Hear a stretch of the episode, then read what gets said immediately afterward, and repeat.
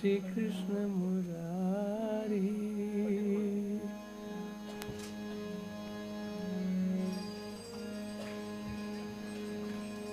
मम मन मंदिरे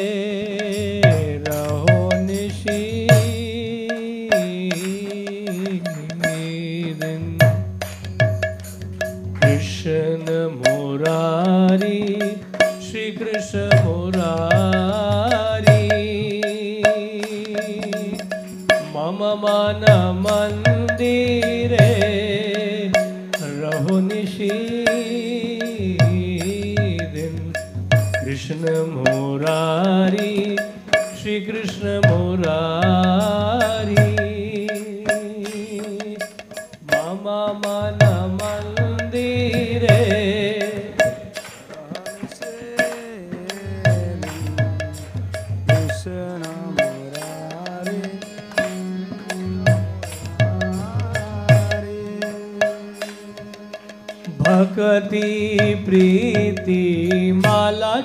चंदन, भक्ति, प्रीति, माला चंदन, भक्ति, प्रीति, माला चंदन, भक्ति, प्रीति, माला चांदा तुम नियो है नियो चित्तनंदन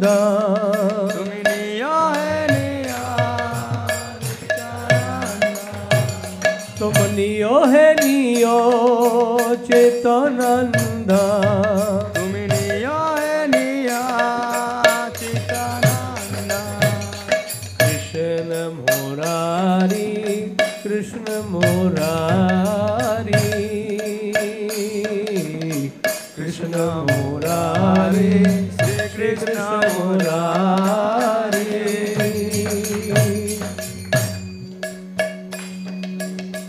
जीवन मरण तोर पूजन वेदा जीवन मरण तोर पूजन वेदान जीवन मरण तोर पूजन वेदान जीवन मरण तोर।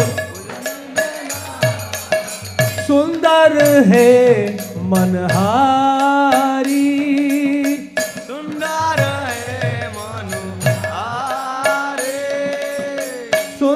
सुंदर है मनहारी। सुंदर श्री कृष्ण मुरारी।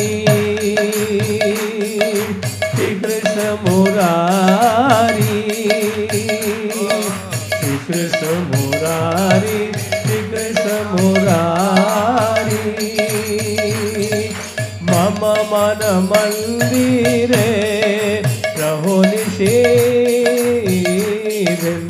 कृष्ण मोरारी श्रीकृष्ण मोरारी। मम मन मन्दिरे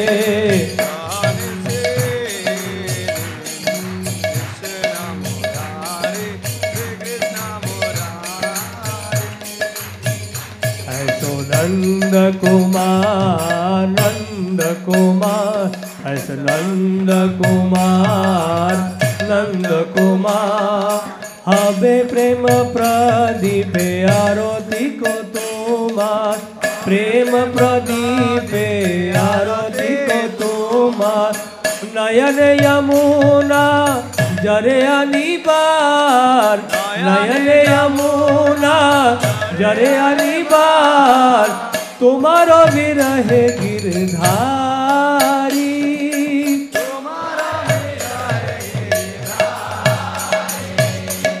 तुम्हारो विरहे गिरधारी।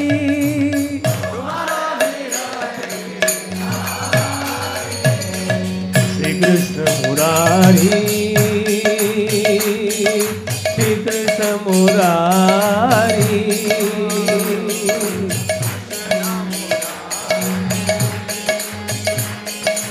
श्री कृष्ण मुरारी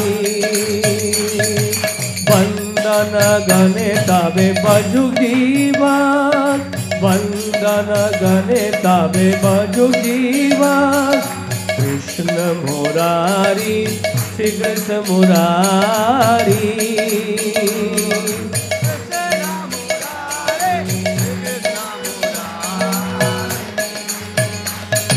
मम मन मंदिरे रहो निषेधन कृष्ण मुरारी श्री कृष्ण मुरारी।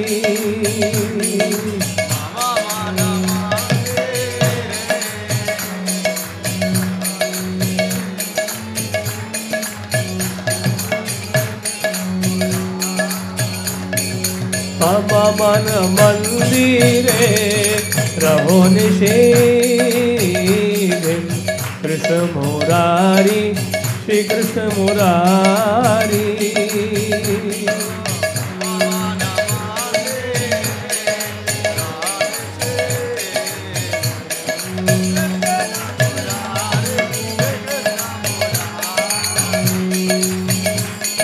भक्ति प्रीति माला चंदा।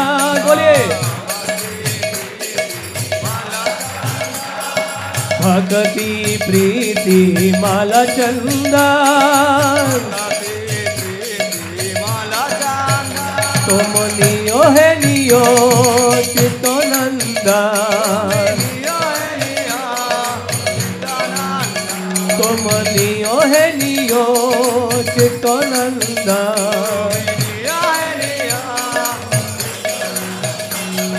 जीवन मरण तोर पूजा निवेदा।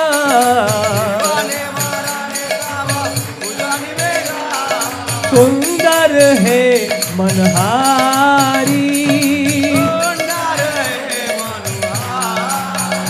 ऐसो नंद कुमार नंद कुमार, ऐसो नंद कुमार नंद कुमार। हबे प्रेम प्रदीप आरती को तोमार प्रेम प्रदीप आरती को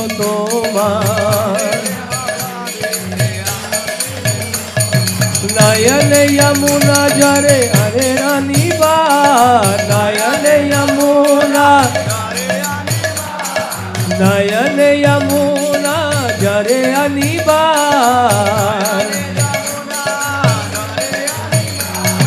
तुम्हारो विरह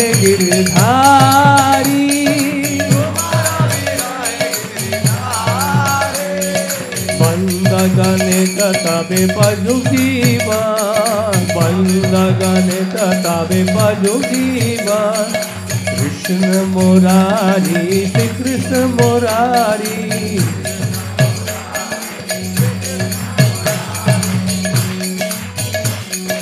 मम मन मंदिरे रहो निशीदिन कृष्ण मुरारी, श्री कृष्ण मुरारी। मम मन मंदिरे।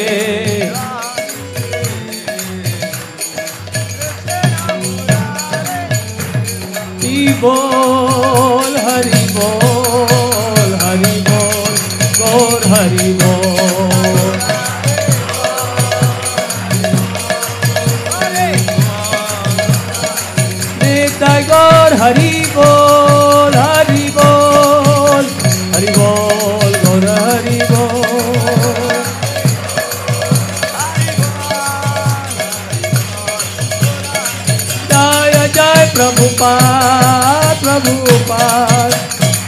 प्रभुपाद जय प्रभुपाद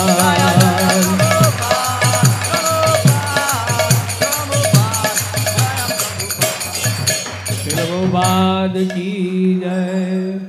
हे कृष्ण मुरारी, श्री कृष्ण मुरारी, कृपया दिन और रात दोनों समय मेरे मन के मंदिर में वास कीजिए। भक्ति, प्रेम, पुष्प मालाएँ और चंदन कृपया स्वीकार कीजिए। हे हरि मन को प्रसन्नचित करने वाले। मैं जन्म या मृत्यु में इन वस्तुओं को अर्पित करके आपकी आराधना करता हूँ। हे सुंदर, हे मन को आकर्षित करने वाले मनोहारी, आओ, हे नंद नंदन मैं अपने प्रेम रूपी दिए से आपकी आरती उतारूँगा। हे गोवर्धन पर्वत को उठाने वाले गिरधारी, आपके विरह में यमुना नदी का जल निरंतर मेरे नेत्रों में जल प्रभात के समान गिरता है। हे कृष्ण मुरारी, श्री कृष्ण मुरारी, मेरा जीवन केवल आपका यश गान करने में तल्लीन होकर व्यतीत होता है। हरि बोल। ओम अज्ञान अज्ञानतिम्रन्धस्य ज्ञानाञ्जनशलाकया चक्षुरोन्मिलितं येन तस्मै श्रीगुरवे नमः। श्रीचैतन्यमनोभीष्टं स्थापितं येन भूतले स्वयं रूपः कदा मह्यं ददाति स्वपदान्तिकं। वाञ्छाकल्पतरुभ्यश्च कृपा सिन्धुभ्य एव च, पतितानां पावनेभ्यो, वैष्णवेभ्यो नमो नमः। जय श्री कृष्ण चैतन्य प्रभु श्री गदाधर। शिवासादि गौर भक्त वृंदा। हरे कृष्ण हरे कृष्ण कृष्ण कृष्ण, हरे हरे। हरे राम हरे राम राम राम, हरे हरे। हरे कृष्ण।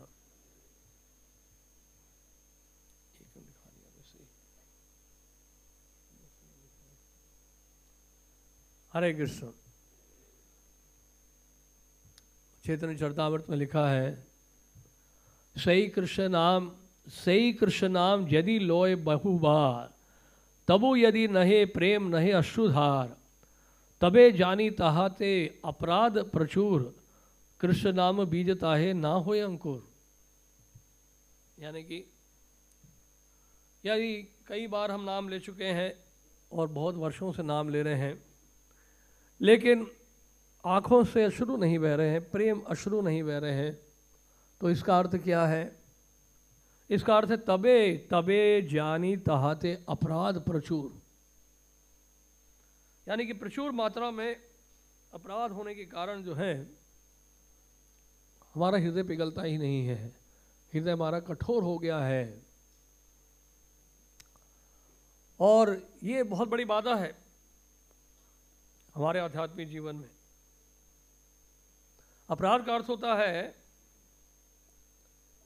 यानी ऐसा कोई भी कार्य जिससे हरि, गुरु और वैष्णव, ये सब हमसे दुखी हो जाते हैं। राध का मतलब मतलब स्नेह होता है, प्रेम होता है, प्रीति होता है, और अपराध का मतलब उसके बिल्कुल विपरीत होता है। यश का विपरीत अपयश होता है, मान का विपरीत अपमान होता है, और इसी तरह से राध, यानी राधा का उल्टा क्या होता है? अपराध होता है। तो राधा रानी जब हमसे दुखी होती हैं, गुरु वैष्णव हमसे दुखी होते हैं, उसको अपराध कहते हैं। तो बहुत सारी बाधाएँ हैं। हमें कहा था उपदेशामृत से बोलने के लिए, लेकिन उपदेशामृत, में अगर बोलेंगे तो उपदेशामृत के श्लोकों में बोलने के लिए काफ़ी समय चाहिए। तो हमने कहा कि सामान्य रूप से इसके ऊपर चर्चा करें हम लोग। तो उपदेशामृत में भी क्या दिया है? उपदेशामृत में भी बाधाओं की चर्चा की है श्री गोस्वामी ने। और ये भी बताया कि कैसे भक्ति आगे बढ़ेगी हमारी, वो भी बताया हमें। जैसे श्री रूप गोस्वामी कहते हैं, अत्याहार प्रयास प्रजल्पो नियमाग्रह, जनसंगश्च लौल्यम भक्तिर विनश्यति। अति संग्रह करना, बहुत आवश्यकता से अधिक संग्रह करना, बहुत अधिक प्रयास करना कि आपके श्रवण कीर्तन के लिए भी समय नहीं है। अत्याहार प्रयास प्रजल्पा, या व्यर्थ की बातें करना सांसारिक बातें करना, नियमाग्रह, नियमों का पालन करना उसका उद्देश्य जाने बगैर। या बहुत ज़्यादा नियमों से आसक्त हो जाना, उसके लक्ष्य को ना जानना। या नियमों का पालन बिल्कुल ही ना करना, नियमों से बिल्कुल ही विरक्त हो जाना। ये भी बाधा है। ये भी शब्द ध्वनि में बाधा है। तो इसी तरह की बाधाएँ हमारी चेतना में हैं। हमारी चेतना भी इस तरह से घड़ घड़ कर रही है। इसलिए हरिनाम का उच्चारण हम लोग नहीं कर पा रहे इसी तरह की गर्जना हो रही है हमारी चेतना में।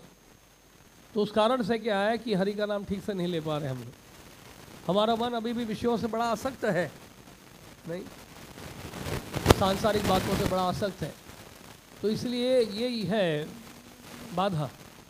संसार दावन लीड लोका त्राणाय कारुण्य घना घनात्म तो घना घना जब बदल, बादल आता है और बादल की जब गर्जना सुनते हैं इसी तरह से तो सूर्य का प्रकाश नहीं दिखता है।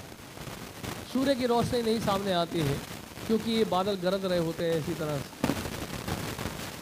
बहुत ज़ोर से गरजते हैं बादल, और बिजली भी चमकती है। बादल गरजते हैं, बिजली चमकती है, बरसात होती है, छतरी की आवश्यकता पड़ती है। तो ये सब बाधाएँ हैं। बाधाएँ एक हमारे ज़माने में, जब आप लोग तो नए ज़माने के लोग हैं, हमारे ज़माने में जब बचपन में एक ही चैनल होता था और उसका नाम था दूरदर्शन। अभी भी है, लेकिन अभी तो बहुत सारे हैं।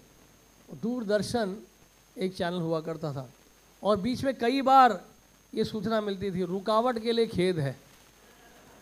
सॉरी फॉर द इंटरप्शन जो पुराने लोग हैं वो जानते होंगे। वो रुकावट के लिए खेद है। तो यही है। ये भी खेद है, रुकावट लिए सॉरी फॉर द इंटरप्शन तो सॉरी कह कह के तो हमारा पूरा जीवन बीत जाता है, लेकिन सुधार कभी होता नहीं। तो ये भी एक बहुत बड़ी बाधा है कि हम सॉरी बोलते रहते हैं, माफ़ी मांगते रहते हैं, फिर भी गलती करते हैं।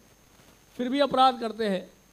अपराध करने के जो संस्कार इतने प्रबल होते हैं, क्षमा याचना भी हो जाती है, फिर भी वो संस्कार कहीं ना कहीं हमारे चित्त में रह जाते हैं, उस कारण से दोबारा हम लोग अपराध कर बैठते हैं। या दोबारा फिर पाप कर बैठते हैं।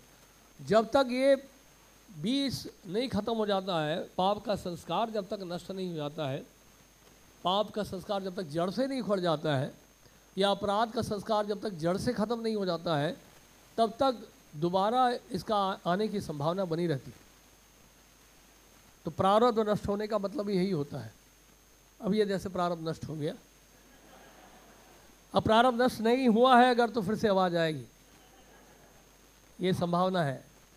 तो प्रारब्ध अगर नष्ट हो गया तो फिर दोबारा नहीं ये बोलेगा फिर। दोबारा आवाज़ नहीं आएगी। तो संस्कार ऐसे होते हैं। तो चित्र में जो संस्कार है, वो बड़े गहरे होते हैं, बड़े डीप होते हैं। और ये संस्कार जो है मजबूर कर देते हैं पाप करने में। भक्ति में आने के बाद भी ये संस्कार रहते हैं। दीक्षा लेने के बाद भी संस्कार रहते हैं। इसलिए प्रभुपा जी उदाहरण देते हैं पंखे का। कि पंखे का जब स्विच ऑन करते हैं आप तो फिर ब्लेड चलता है। स्विच ऑफ़ करते हैं तो ब्लेड चलना बंद हो जाता है, लेकिन धीरे धीरे स्विच ऐसे नहीं कि ऑफ़ करते ही जो है ब्लेड एकदम से रुक जाता है। तो दीक्षा लेने का मतलब यही है कि स्विच ऑफ़ हो गया आपका, लेकिन अभी तक ब्लेड चलना बंद नहीं हुआ है और धीरे धीरे रुकेगा।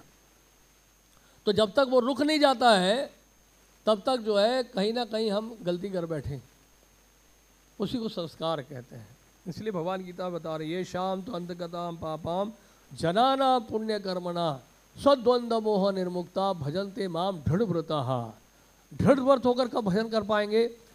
हम भक्ति कब कर पाएँगे? डिटर्मिनेशन के साथ। कब? जब हम समस्त प्रकार के पाप से छुटकारा पा लेंगे, कूट, बीज, प्रारब्ध, अपरारब्ध, प्रारब्ध, सब नष्ट हो जाएँगे। संस्कार हमारे जड़ से खत्म हो जाएँगे। तो तब जाके जो है ये दृढ़ व्रत होकर भजन कर पाएँगे डिटर्मिनेशन के साथ। तब तक जो है उतार चढ़ाव रहेगा। कभी आगे बढ़ेंगे, कभी पीछे हटेंगे। बाद में तो इसलिए इन बातों को बहुत अच्छी तरह से समझना है हमें कि संस्कार जब तक नष्ट नहीं हो जाते हैं, जब तक वो बीज नहीं उखड़ जाता है, तब तक जो है ये समस्या बनी रहेगी हमारी। तब तक बाधाएँ आती रहेंगी आध्यात्मिक जीवन में। और इसी के लिए हमें भक्तों के संग में रहना बहुत ज़रूरी है। तो भक्तों के संग में रहने से क्या होता है, हमें सहायता मिलती है कि इन बाधाओं का हम सामना कर सकें। बाधाएँ तो आएँगी आएँगी। तो ये भक्त क्या करेंगे? ये भक्त जो है, हमें सिखाएँगे, हमें बताएँगे कि क्या करना चाहिए जिससे इन बाधाओं का हम सामना कर सकें। अगर प्रारंभिक अवस्था में अगर इसको जड़ से नहीं उखाड़ सकते हैं तो कम से कम इसका सामना तो कर पाए हम लोग। जैसे एक योद्धा होता है जब युद्ध भूमि में जाता है लड़ाई करने के लिए तो उसके पास अगर कवच होगा लड़ने के लिए और साथ में शस्त्र होंगे तो वो लड़ पाएगा। नहीं तो जाते ही मारा जाएगा वो। तो जाते ही जो है कोई ना कोई उसको गोली चला देगा उसी समय ख़त्म हो जाएगा लेकिन उसके बाद अगर हथियार होंगे तो अपनी रक्षा कर पाएगा तो इसी तरह से अगर हमारे पास हरि नाम का कवच होगा, साधना का कवच होगा और भक्तों की संगति में रहेंगे और कृष्ण भावना में रहते हुए सेवा करेंगे तो फिर हम लोग इन संस्कारों से बचे रहेंगे। नहीं तो क्या होगा, संस्कार कहीं ना कहीं प्रबल हो जाते हैं। जैसे आप पानी उबालते हैं बर्तन में तो पानी का संपर्क किससे होता है? अग्नि से होता है। अग्नि के संपर्क में आकर आकर जो है, वो जल जो है उबलने लगता है। पानी उबलने लगता है। तो पानी उबलता है तो उसमें से क्या होता है? ऑपरेशन होता है, उसमें धुआँ आने लगता है। तो वही हमारे संस्कार है, वासना है। यानी कि जैसे कि, जैसे ही ये इंद्रियाँ, ये ज्ञान इंद्रियाँ जब विषय वस्तु के संपर्क में आती हैं तो क्या होता है? वो वासना जागती है। वो संस्कार जागते हैं। जिस तरह से उबलते पानी से वो धुआँ निकलता है, उसी तरह से वासना जागती है। और वो कब होगा, कहाँ होगा, हमें नहीं पता।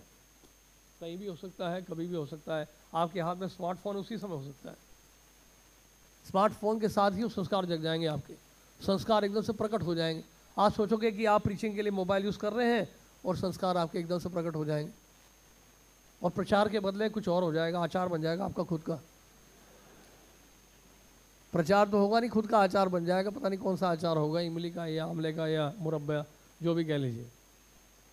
तो वो जो आचार है जिसको आचार, यानी कि खुद का जब आचार बनता है तो फिर उसके बाद काफ़ी समय लग जाता है, फिर दोबारा अपने आप को पुनः स्थित करने में कृष्ण भावना में। हम सब देखिए, मान के चलिए, हम सब प्रयास कर रहे हैं। देखिए, दो तरह के मरीज़ होते हैं अस्पताल में। समझिए इस बात को। हम आज बहुत सारी गहरी बातें नहीं करेंगे आपको सरल भाषा में समझाने का प्रयास करेंगे। देखिए, अस्पताल में क्या होता है, जो मरीज़ होते हैं, दो तरह के होते हैं। एक मरीज़ होता है जो मरीज़ है, अस्पताल में है, लेकिन दवा ठीक से नहीं लेता है। उसका इंटेंशन ही ठीक नहीं है, ठीक होने का। समझ रहे आप? और दूसरा मरीज़ कौन सा है? दूसरा मरीज़ वो है, वो भी मरीज़ है, लेकिन वो ठीक होना चाहता है, दवाई ले रहा है, अभी स्वस्थ नहीं हुआ है, अभी भी बीमार है, लेकिन अभी वो कम से कम प्रयास कर रहा है। वो भगवान की नज़र में वो साधु है। साधु रेव समंतव्य सम्यक व्यवस्थित ही सहा भगवान गीता में बता रहे अभी चे सुधराचारो भजन ते भाव अनन्य भाग साधु रेव समंतव्य उसको साधु ही मानना चाहिए। क्यों बोला है भगवान ने? उसको साधु ही मानना चाहिए, क्योंकि वो सम्यक व्यवस्थित ही सहा वो सम्यक रूप से व्यवस्थित है, वो इलाज अपना करना चाहता है, वो ठीक होना चाहता है। आप ऐसे कितने भक्त ठीक होना चाहते हैं? तो आप सब साधु हैं। भले आप में कितने भी अनर्थ हो, भले आप में कितने, आपके हृदय में कितनी भी काम वासना हो, क्रोध हो, लोभ हो, मोह हो, मद हो, मात्सर्य हो, कोई दिक्कत नहीं है। कम से कम आप बहुत अच्छे मरीज़ हैं। आप सब स्वस्थ होना चाहते हैं। ये आपकी खूबी है। इसलिए आप सब साधु हैं। भगवान की नज़र में आप साधु साधु रे रेव समंतव्य आज सुबह हम अजामिल की कथा बना, बता रहे थे पंजाबी बाग में कि अजामिल जो है बहुत घोर पाप किया उसने। वैश्या की संगति में पड़ गया। भगवान देखिए कितने दूरदर्शी हैं। अजामिल के पास संत महात्मा आए थे गाँव में। कनौजिया ब्राह्मण था वो। और गाँव में जब आए तो वहाँ बच्चे खेल रहे थे। और बच्चे जब वहाँ खेल रहे थे तो बच्चों से पूछा कि, बेटा, बच्चों, हम यहाँ पे आए हैं, हम सिर्फ़ तीर्थ यात्री हैं इस गाँव में एक रात के लिए रुकना चाहते हैं। कहाँ रुक सकते हैं? तो बच्चों ने कहा, पास में जामिल का घर है, वहाँ रुक जाओ। बहुत अच्छा ब्राह्मण है वो। बच्चों ने मज़ाक किया। तो ये संत महात्मा वहाँ पहुँच गए। वैश्य ने कहा, अरे, महात्मा, संत, आप यहाँ कहाँ से आ गए? आप जानते हैं कहाँ पर आए हैं आप? तो ये अजामिल का घर नहीं है। हाँ अजामिल का ही घर है। लेकिन अजामिल तो अभी बाहर गए हैं। बाहर गए होंगे कहीं, चोरी करने। डकैती करने। अभी तक वापस आए नहीं। तो उन्होंने कहा कि हम एक रात रुकना चाहते हैं। ठीक उनको आने दीजिए वापस। बाद में उनको पता चला तो वैश्य है। तो वापस जब आए, अजामिल अजामिल से पूछा कि क्या हम रह सकते हैं? हाँ रह सकते हैं आप। तो देखा कि दसवीं संतान उस वैश्या के घर में थे। तो संत महात्मा ने सोचा कि देखो, हमें रहने की जगह दी है। हमें कुछ इनके लिए करना चाहिए। अब वैश्या का उद्धार करना चाहिए, अजामिल का उद्धार करना चाहिए। हमें अजामिल से कहा कि देखो, अजामिल आपसे एक प्रार्थना है। हम तो जा रहे हैं, आपसे कुछ मांग सकते हैं हम? हाँ हाँ मांगे मांगे तो उन्होंने कहा कि हम चाहते हैं कि आप अपने इस बेटे का नाम, दसवीं संतान का नाम नारायण रखिएगा। तो सुनिए क्या हुआ फिर। अभी पूरी बात नहीं हुई। तो उसके बाद फिर, ठीक है, उसने कहा, अजामिल ने अजामिल ने कैशुअली बोल दिया। इस, इस, तरह से तो नहीं बोला जैसे कि आवाज़ मेरे हारे हुई अच्छा आप अच्छा इफेक्ट्स दे रहे हैं। कोई इंपॉर्टेंट स्टेटमेंट आता तो उस समय एको कर दीजिए अच्छा लगेगा सुनने में। लेकिन आपको पता कैसे चलेगा कब क्या बोलने वाला हूँ। तो अजामिल ने कहा कि आज से हमारे बेटे का नारायण है हम नारायण नाम रखते हैं अपने बच्चे का। तो भगवान वैकुंठ में श्री नारायण लक्ष्मी जी से कहते हैं, देखो, अजामिल ने मेरा नाम लिया है, ये मेरा भक्त है, मुझे उसकी रक्षा करनी चाहिए। क्या बात बोली देखिए भगवान ने। अजामिल ने क्या किया? कुछ भी नहीं किया। अजामिल तो अपने बच्चे का नाम नारायण रखा था, उसने भगवान को थोड़ा पुकारा, लेकिन भगवान ने देखा कि ये तो मेरा नाम उच्चारण कर रहा है, मेरे नामों का उच्चारण कर रहा है, ये मेरा भक्त है, मुझे इसकी रक्षा करनी चाहिए। देखिए, क्या भाव है देखिए भगवान का? भगवान तो किसी में दोष देखते ही नहीं है, अदोषदर्शी। इसका मतलब ये नहीं है कि हम पाप करते रहें और भगवान अदोषदर्शी बने रहेंगे फिर हम तब साधु नहीं है। साधु किसके लिए कहा है भगवान ने? दो सम्यक व्यवस्थित हो ही सा, जो अपने आप को सुधारना चाह रहा है, जिसका इंटेंशन फेवरेबल है, अनुकूल है कि मैं भक्त बनना चाहता हूँ। मेरे मन में, मेरी चेतना में बहुत सारे अनर्थ हैं, लेकिन मैं अपना सुधार करना चाहता हूँ। वो है साधु। तो उसकी प्रशंसा की है भगवान। कम से कम उसका वो प्रयास कर रहा है, कम से कम वो प्रयास कर रहा है।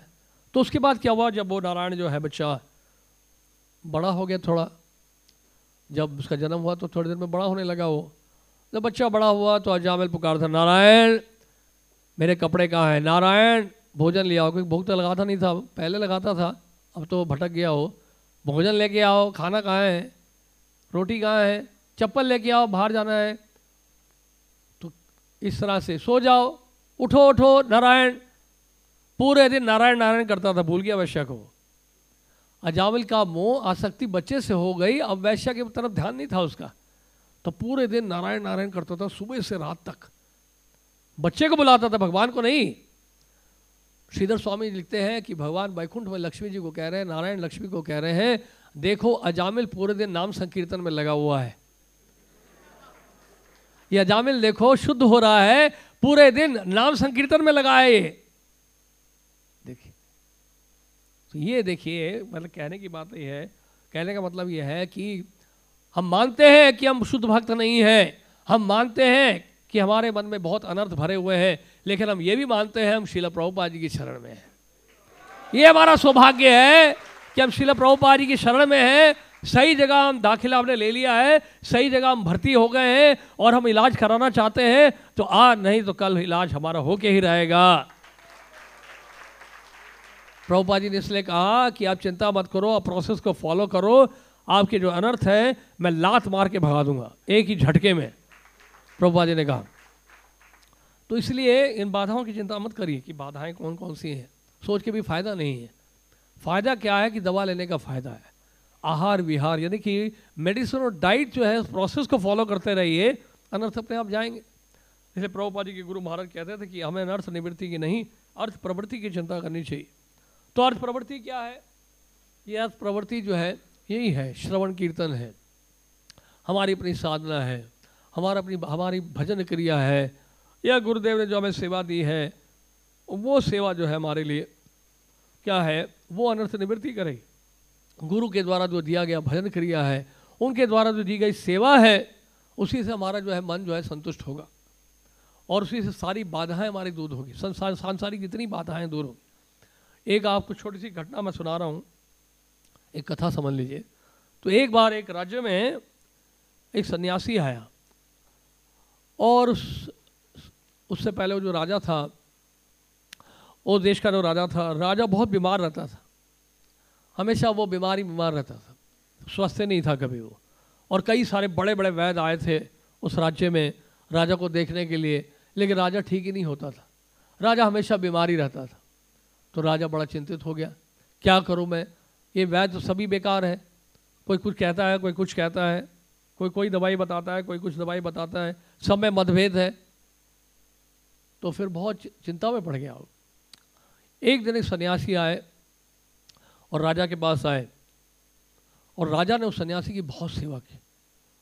बहुत आदर दिया, सम्मान दिया, सेवा की और प्रसाद खिलाया, विश्राम के लिए जगह दिया। सन्यासी बहुत खुश हो गए। सन्यासी ने कहा कि, महाराज, आपके लिए मैं कुछ कर सकता हूँ क्या? मैं अभी जा रहा हूँ। तो राजा ने कहा कि, एक चिंता का विषय है। मैं रोग से पीड़ित हूँ और उस रोग के कारण मैं ठीक से अपनी सेवा नहीं कर पाता हूँ।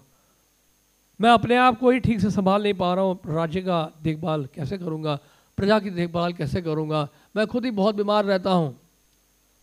तो वैद्य, वो सन्यासी वैद्य भी था। तो सन्यासी ने कहा, आप चिंता मत करिए महाराज, मैं आपको बिल्कुल ठीक कर दूँगा। बिल्कुल स्वस्थ हो जाएँगे आप, बिल्कुल रोग नहीं, रोग विहीन कर दूँगा आपको मैं। आप चिंता मत करिए। तो उन्होंने कहा, एक शर्त है लेकिन।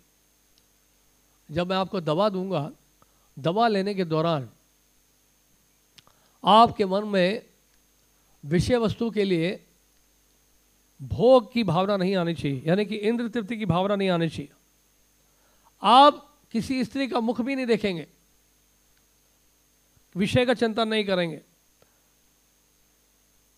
तो राजा ने कहा कि ठीक होने के लिए मैं कुछ भी करने के लिए तैयार हूँ। ये कौन सी बड़ी बात?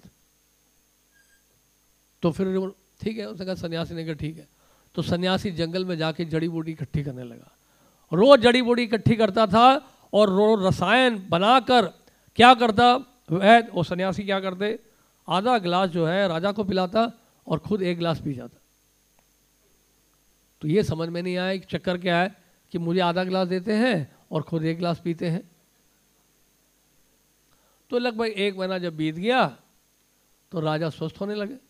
और राजा जब स्वस्थ होने लगे तो राजा ने सोचा, अरे तो मैं स्वस्थ हो गया हूँ।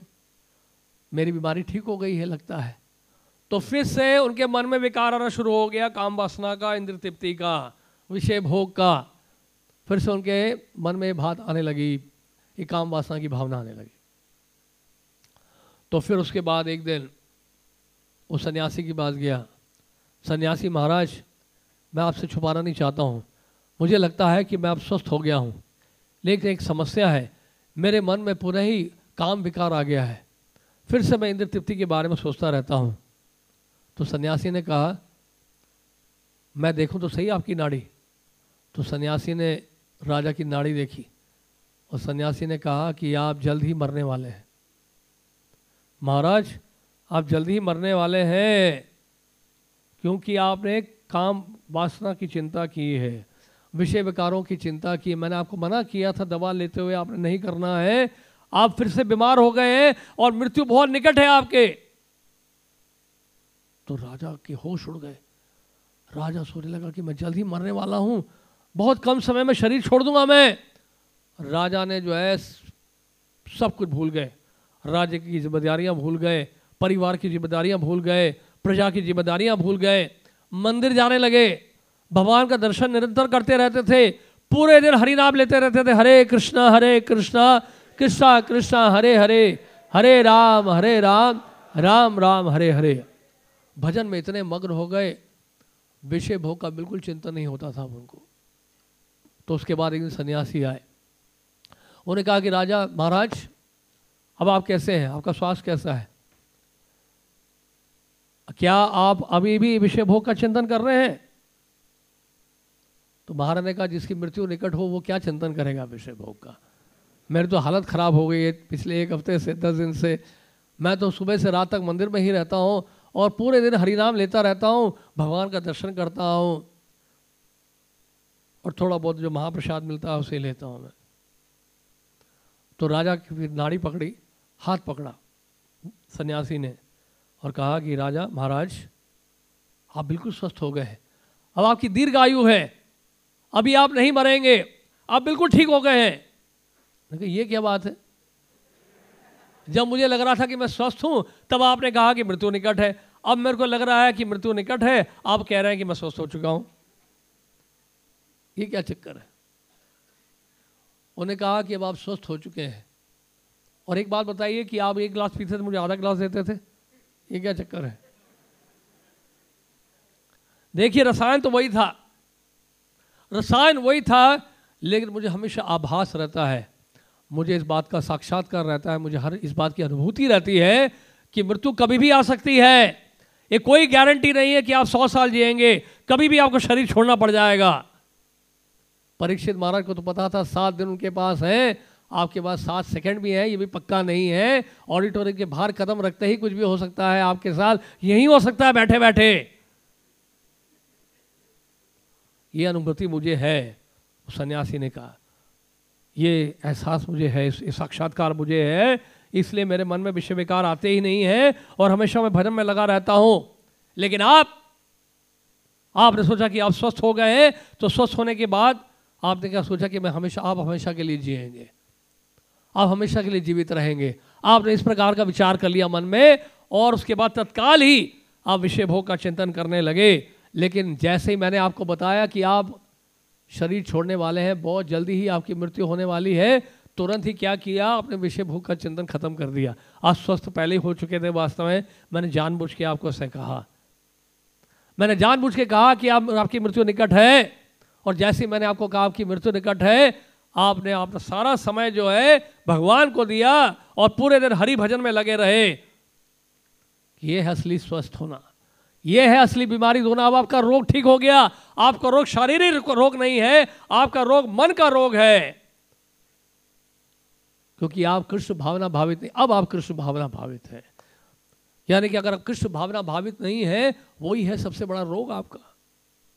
वही है सबसे बड़ी बाधा। तो सन्यासी जो है, राजा बड़ा खुश हुआ और सन्यासी को धन्यवाद दिया। और जानते हैं क्या हुआ? सन्यासी के साथ ही राजा चला गया, रातों रात। राज्य को छोड़ के। वो भी हरि भजन करने निकल गया। भक्ति करने के लिए उसने क्या किया? सर्वस्व त्याग दिया अपना। खैर, आपने ये सब नहीं करना है, लेकिन कहने का मतलब ये है कि, कहने का मतलब यह है कि ये गंभीरता जब तक नहीं आती है, तब तक बाधाएँ बाधा ही। हैं तब तक समस्याएँ समस्या है।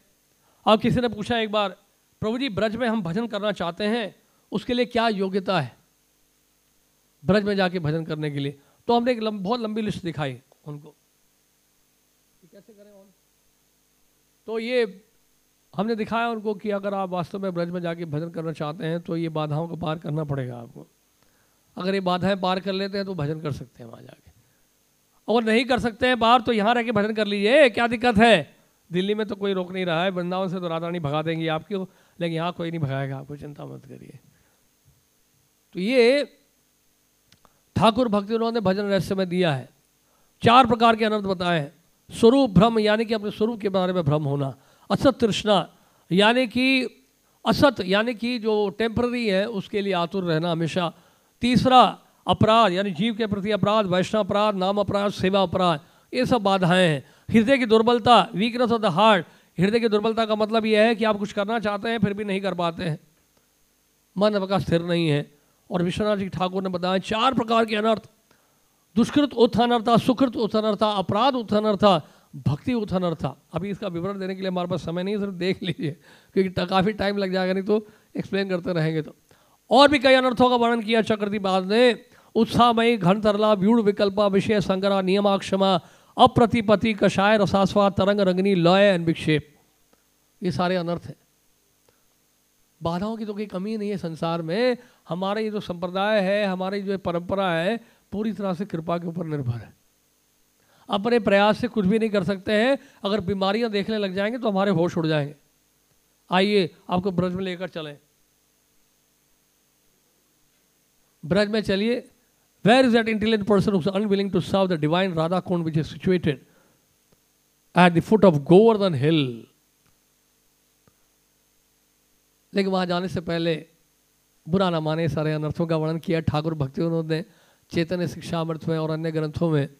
ये तो शुरुआत है केवल, एक एक करके अनर्थ पढ़ते जाइए, उसका निवारण भी दिया है, ये ठीक से दिख नहीं रहा है यहाँ पे, साइड में। इसमें क्या किया है कि एक अनर्थ बताया गया है, और ठाकुर भक्ति ने उसका निवारण दे रहे हैं कि कौन सी कृष्ण कथा या कृष्ण लीला को आप पढ़ेंगे तो उस अनर्थ से छुटकारा पाएँगे आप भक्ति ठाकुर ने ऐसे चैतन्य शिक्षामृत में दिया है। तो ये बहुत सुंदर बात है जो बताई गई है।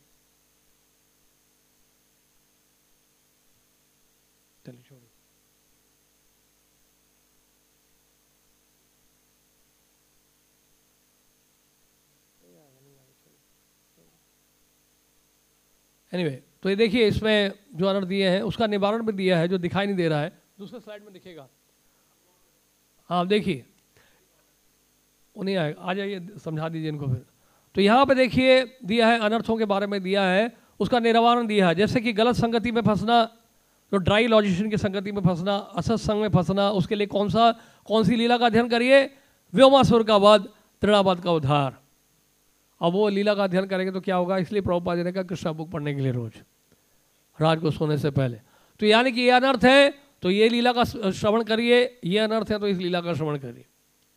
तो इतने सारे अनर्थ हैं हमारे, अगर ये अनर्थ की लिस्ट देखेंगे तो बहुत घबराहट होती है हमें। होती है नहीं होती घबराहट देख के? हैं? चल छोड़िए खराब चलिए ठीक है, कोई बात नहीं, कोई बात हो गया हो गया। और ये देखिए, ये सब अनर्थ है जो दिखाई दे रहे हैं आपको। बाई तरफ़ अनर्थ है, दाई तरफ़ उसका निवारण है। मैं तो केवल दिखा रहा हूँ, दिखाने में इतना टाइम लग रहा है, समझाने में कितना टाइम लग जाएगा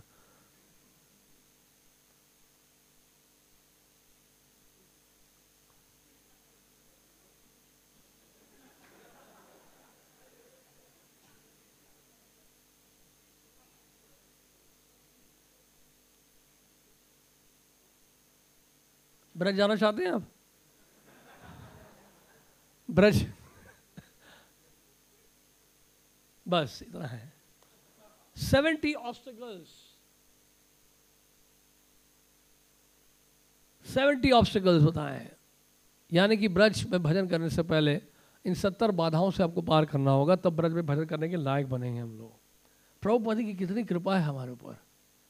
हम लोग इतने सारे अनर्थों को लेके बैठे हुए हैं, फिर भी यहाँ बैठे हुए हैं। फिर भी प्रभुपा जी ने हमें जगह दे दी है बैठने के लिए। ये प्रभुपा जी की विशेष कृपा है। लेकिन अगर अनर्थों की चर्चा करेंगे तो कोई होप नहीं है।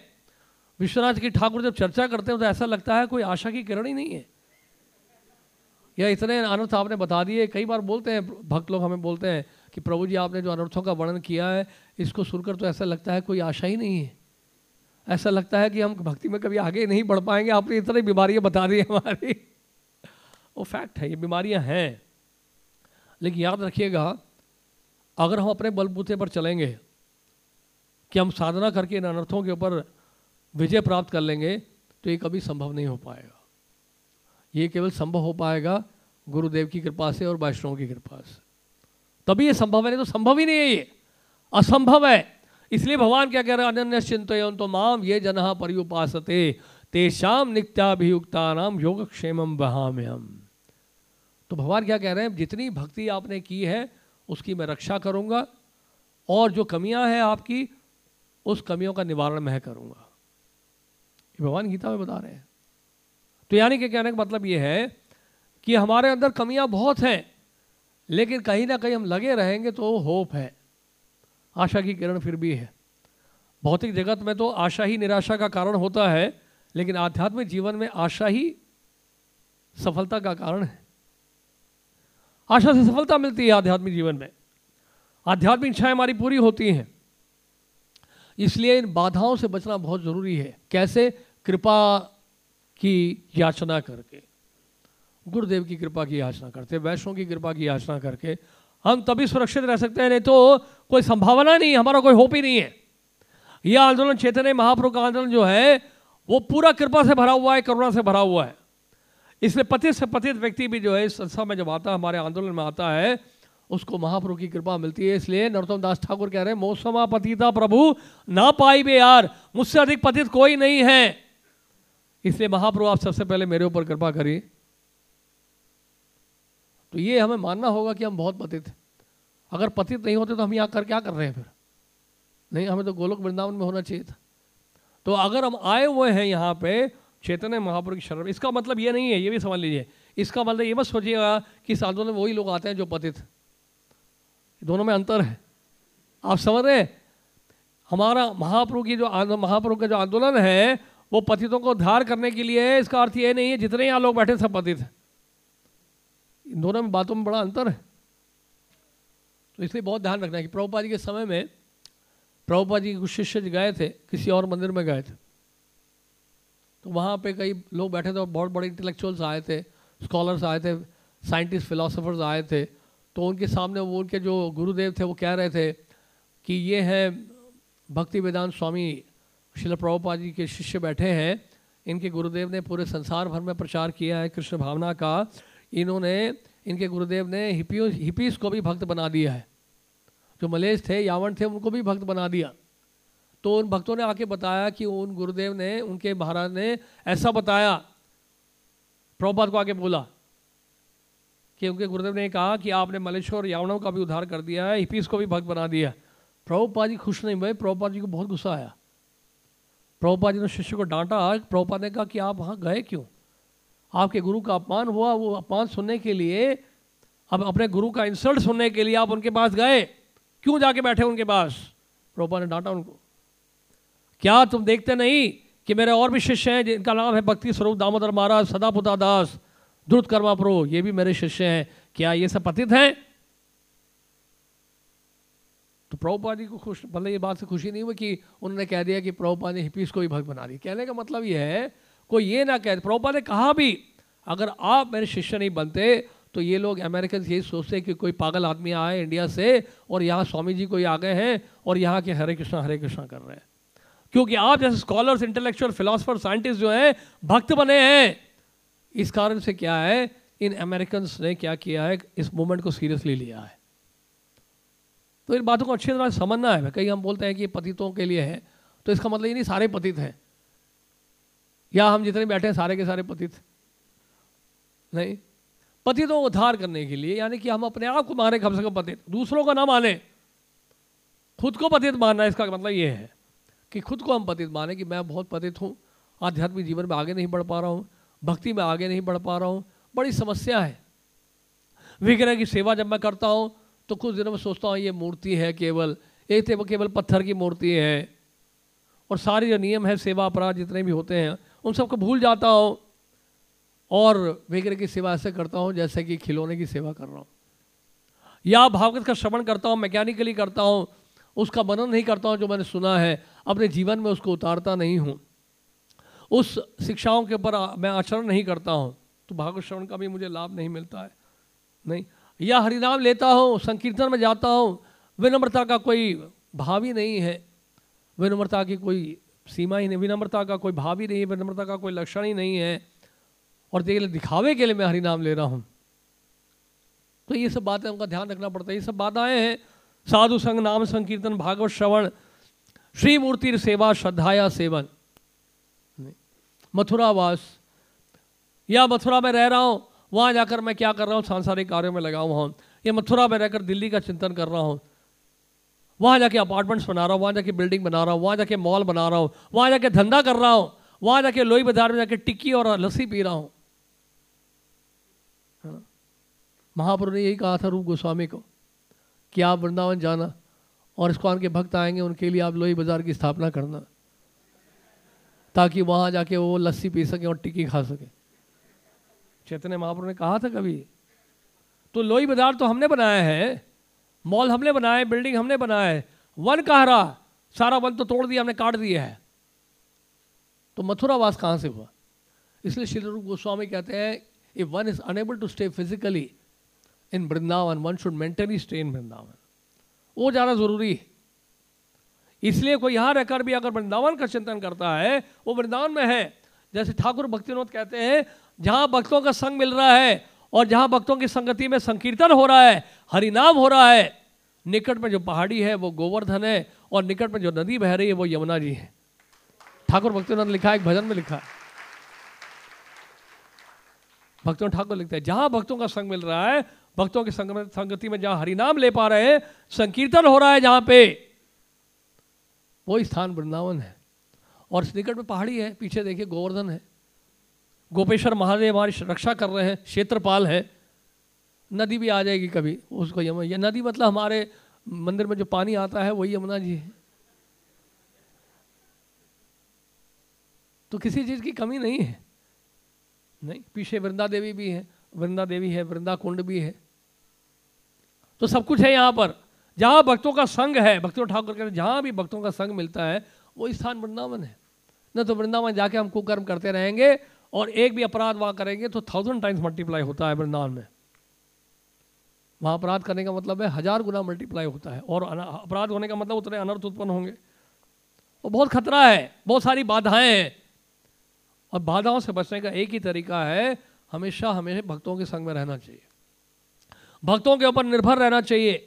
भक्तों से प्रार्थना करनी चाहिए कि आपके पास कृष्ण भक्ति है, आपके पास आकर्षण है हरि नाम के लिए, और मुझमें कोई आकर्षण नहीं है दुर्दैव में दृश्य में हाजरी नानुरागा ये अनुराग जो है है ही नहीं हरि नाम में, दुर्भाग्य है मेरा। तो इस तरह से प्रार्थना करनी चाहिए भक्तों से। तो भक्तों की संगति में रहेंगे, तब हम सुरक्षित रहेंगे। नहीं तो संभावना ही नहीं है। ठाकुर भक्ति ने बड़ी अच्छी बात बताई है। सबसे ऊपर देखिए क्या लिखा है। एक तरीका बताया सिर्फ़, जितने अनर्थ हमने लिस्ट आउट किए हैं, उसको खत्म करने का एक ही तरीका है। ऑल अनर्थ आर डिस्ट्रॉयड बाय नाम संकीर्तन। भक्ति ठाकुर ने लिखा भजन रहस्य में। भजन रहस्य में इन अनर्थों की चर्चा करके आखिर में एक लाइन दे दिया भक्ति ठाकुर ने कि ऑल अनर्थ आर डिस्ट्रॉयड बाय नाम संकीर्तन। इतना पावरफुल है नाम संकीर्तन। इतना पावरफुल साधना है। लेकिन क्या है? दुर्दैव में दृश्यम ही हाजुनी नानुरागा जैसे कि दसवां नाम अपराध क्या है? इतनी हगात महिमा श्रवण करने पर भी कमरे में ही बैठे रहना। यानी कि हरिनाम में ना जाना। तो सत्रह तारीख को बहुत भव्य हरिनाम कीर्तन का आयोजन किया जा रहा है। ईस्ट दिल्ली में विश्व हरिनाम संकीर्तन सप्ताह, वर्ल्ड होली नेम वीक के तत्वाधान में ईस्ट दिल्ली में, पूर्वी दिल्ली में बहुत बड़ा महा हरिनाम होने वाला है। पूरे दिल्ली एनसीआर से भक्त आने वाले हैं। आज पंजाबी बाग को भी हमने कहा कि आप कम से कम दस बसे लेकर आइए, नहीं तो आपका मंदिर बनाने का कोई फ़ायदा नहीं है। इट्स ऑल यूजलेस आप इतना बड़ा मंदिर बना रहे हो, रोहिणी, में किस लिए बना रहे हो? अगर हरिनाम में नहीं जा रहे हैं आप लोग। यज्ञ करिए, अगर ब्राह्मण बनना चाहते हैं तो। जो ब्राह्मण यज्ञ नहीं करता है, वो ब्राह्मण नहीं, वो शूद्र है। जानते हैं आप? शूद्र का मतलब क्या होता है? जो कभी यज्ञ नहीं करता। भगवान गीता में क्या कहते हैं? यज्ञ दान और तपस्या कभी नहीं छोड़ना चाहिए। ये महात्माओं को भी शुद्ध करता है। तो उसका मतलब क्या है? अब हम बोल सकते हैं महात्मा है तो ठीक है, आप यज्ञ करिए फिर। और ये महात्मा नहीं है तो तो फिर भी करना पड़ेगा यज्ञ, महात्मा बनने के लिए। यज्ञ दान और तपस्या कभी नहीं त्यागना चाहिए। यानी कि अगर अपने आप को ब्राह्मण कहते हैं आप तो यज्ञ में भाग लीजिए। यज्ञ में भाग लेने के लिए आपको दूध नहीं चाहिए, गाय का। आपको ब्राह्मण नहीं चाहिए, मंत्र बोलने के लिए। लेकिन आपको आवश्यकता है क्या? हरि नाम लेने की। कलयुग में ये विधि है प्रोसेस है ये ये युग धर्म है। इसलिए इतनी अगाध महिमा श्रवण करने पर भी कमरे में टिके रहना, इतनी अगाध महिमा श्रवण करने पर भी स्मार्टफ़ोन में लगे रहना राइट इतने अगा, इतनी अगाध महिमा श्रवण करने पर भी कोई भी असर नहीं पड़ना, फिर भी बेस में जाके सो जाना। तो आज देखिए, आप सबके ऊपर ये आंदोलन टिका हुआ है अब। भविष्य के, आप सब भविष्य के लीडर्स हैं, आने वाले समय के आप ही भक्त हैं। इस आंदोलन को आप लोगों ने चलाना है। अगर आप परंपरा को आगे नहीं बढ़ाएँगे तो फिर तो बेकार है। आज हम समझा रहे थे कि एवं परंपरा प्राप्तन का मतलब क्या होता है। आज सुबह प्रश्न उठा था तो हमने बताया था पंजाबी बाग में। एवं परंपरा प्राप्तन का अर्थ समझिए। एवं परंपरा प्राप्त का मतलब यह है कि मान लीजिए मैं जीवन भर ठाकुर जी के लिए सब्ज़ी काटता रहा हूँ, सब्ज़ी बनाता रहा हूँ, विग्रह की सेवा में। और शरीर छोड़ने से पहले क्या ज़िम्मेदारी है मेरी? कि मैं एक भक्त ढूंढूं जो सब्ज़ी काटना सीख जाए, सब्ज़ी काटना जानता हो, सब्ज़ी बनाना जानता हो, ठाकुर जी को भोग लगाना जानता हो, ये मेरी ज़िम्मेदारी है। शरीर छोड़ने से पहले आपको कोई सेवा देनी पड़ेगी किसी को। इसको कहते हैं एवं परम प्राप्तम समझ रहे हैं आप? तालियाँ बाद में बजाइए, पूरी बात सुन लीजिए पहले। तो कहने का मतलब ये है, जो आप सेवा कर रहे हैं, वो सेवा जो गुरुदेव ने आपको दी है, आपके मरने के बाद ही वो सेवा चलती रहनी चाहिए। तब तो ये परंपरा प्राप्तम है, नहीं तो ये थोड़ा ना कि मैं शरीर छोड़ दिया, सेवा खत्म हो गई मेरी। गुरु के साथ जो संबंध है आपका, वो शाश्वत संबंध है। चक्षु दान दिलो जय, जन्मे जन्मे प्रभु से। इसका मतलब ये है। इसका अर्थ ये है कि आप मर भी जाते हैं, शरीर भी छोड़ देते हैं, वो सेवा आपकी बदली होनी चाहिए। सेवा जो है, नित्य सेवा है आपकी। सब्ज़ी काटने की सेवा नित्य सेवा है। आप नहीं कर पाते हैं तो किसी और से करवाइए। गुरु की सेवा किसी भी हालत में बंद नहीं हो सकती। और यही गुरुदेव की, ये ये चिंता रहती है। प्रभुपा जी ने गुरुदेव को जो कहा है, हमारे गुरुदेव को जो प्रभुपा जी ने कहा है, उनको ये चिंता हो रही है कि मैं बहुत कम समय रहने वाला हूँ संसार में। मुझे प्रभुपा जी ने बहुत सारी सेवाएँ दी हैं। अब इन सेवाओं को आगे कैसे बढ़ाऊं? कौन है वो शिष्य जो वो सेवा, उन्हीं सेवाओं को आगे बढ़ाएगा? कौन वो शिष्य हैं जो उन्हीं सेवाओं को आगे बढ़ाएँगे? इसको कहते हैं एवं परंपरा प्राप्त ये गुरुदेव की चिंता होती। और वही चिंता हमारी होनी चाहिए, तभी हम उस परंपरा में नहीं तो क्या होगा? सकाल ने हम महता योग नष्ट परंतबा। इसका मतलब ये है कि उस व्यक्ति ने, उस भक्त ने शरीर छोड़ दिया और शरीर छोड़ने के बाद बाकी जितने भक्त हैं सब सो गए। तो क्या होगा? सकाल ने महता योग नष्ट परंतबा। तब ये परंपरा नष्ट हो जाती है, परंपरा छिन्न भिन्न हो जाती है।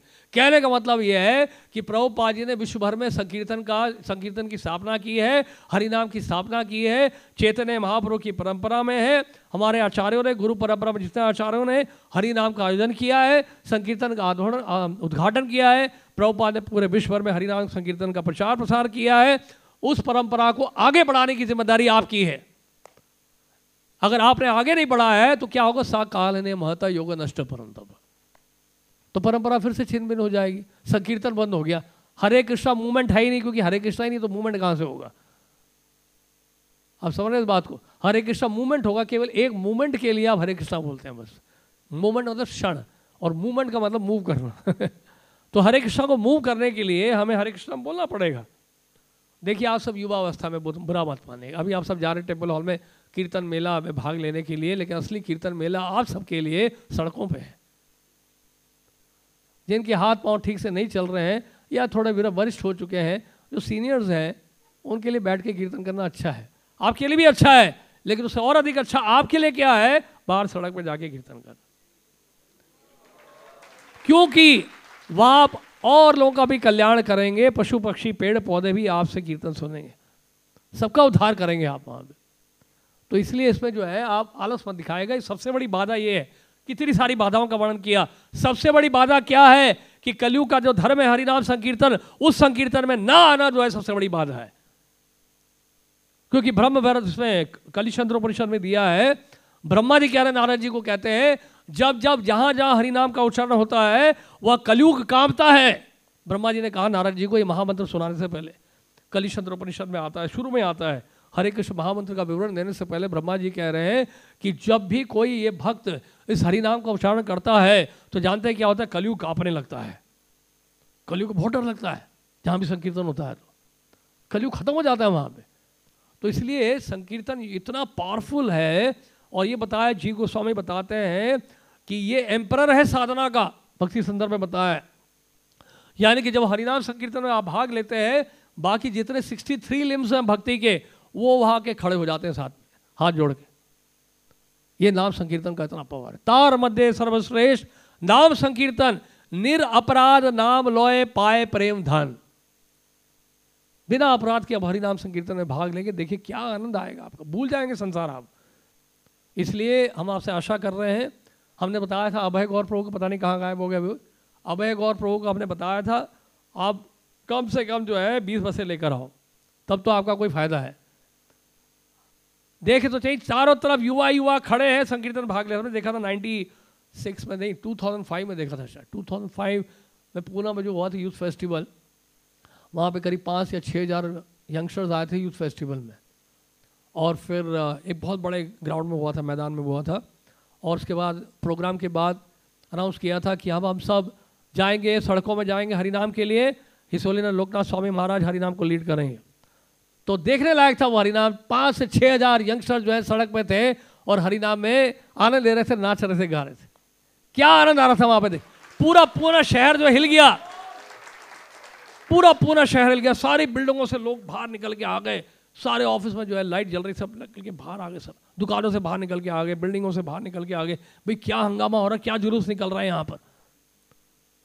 तो इसलिए बड़ी सी बात बताई है शिला प्रभुपा जी ने। This chanting should go on. Instead of meetings, resolutions, revolutions, devolutions, and then no solutions, there should be chanting. किसने बोला शिल प्रभुपाल ने बोला क्या बोला this chanting should go on instead of meetings resolutions revolutions devolutions and then no solution this chanting must go on तो ये हरि नाम है जो हमें बचा के रखेगा। और कोई साधन नहीं है, और कोई उपाय नहीं है, और कोई साधना है नहीं। जितने भी इस भक्ति के अंग हैं, वो हरि नाम को सपोर्ट करने के लिए है। इसका मतलब ये नहीं कि आप नौ बजे उठ के भगवान का दर्शन करने जाओ। इसका मतलब ये भी नहीं। इसका मतलब ये है कि जितनी भी सेवाएँ हैं, सब सेवाओं के साथ हरिनाम होना बहुत ज़रूरी है। बिना हरिनाम के भक्ति का कोई भी अंग जो है, अपने आप में कंप्लीट नहीं है। झाड़ू मार रहे हैं, साथ में हरिनाम लीजिए। कुकिंग कर रहे हैं, साथ में हरिनाम लीजिए। मंदिर मार्जन कर रहे हैं, साथ में हरिनाम लीजिए। वगैरह की सेवा कर रहे हैं, वगैरह की पूजा आरती कर रहे हैं, साथ में कीर्तन करिए। सब जगह हरिनाम होना चाहिए, कीर्तन होना चाहिए। अगर आप बाधाओं से छुटकारा पाना चाहते हैं तो। ऑब्स्टिकल से छुटकारा पाने का सबसे सर्वोत्तम तरीका है, आसान तरीका है शॉर्टकट तरीका है। ईजिएस्ट प्रोसेस है क्विकेस्ट प्रोसेस है।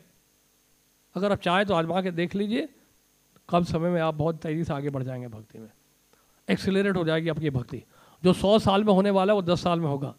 इसलिए हम कई बार बताते हैं, विश्वामित्र मुनि प्रभुपा जी कहते थे, नाइनटीन में शिकागो में प्रभुपा ने लेक्चर में कहा, विश्वामित्र मुनि, जो उनको जो है लाभ मिला साठ हज़ार साल की तपस्या से, वही लाभ आपको मिलेगा कुछ दिन के संकीर्तन से, कलयुग में।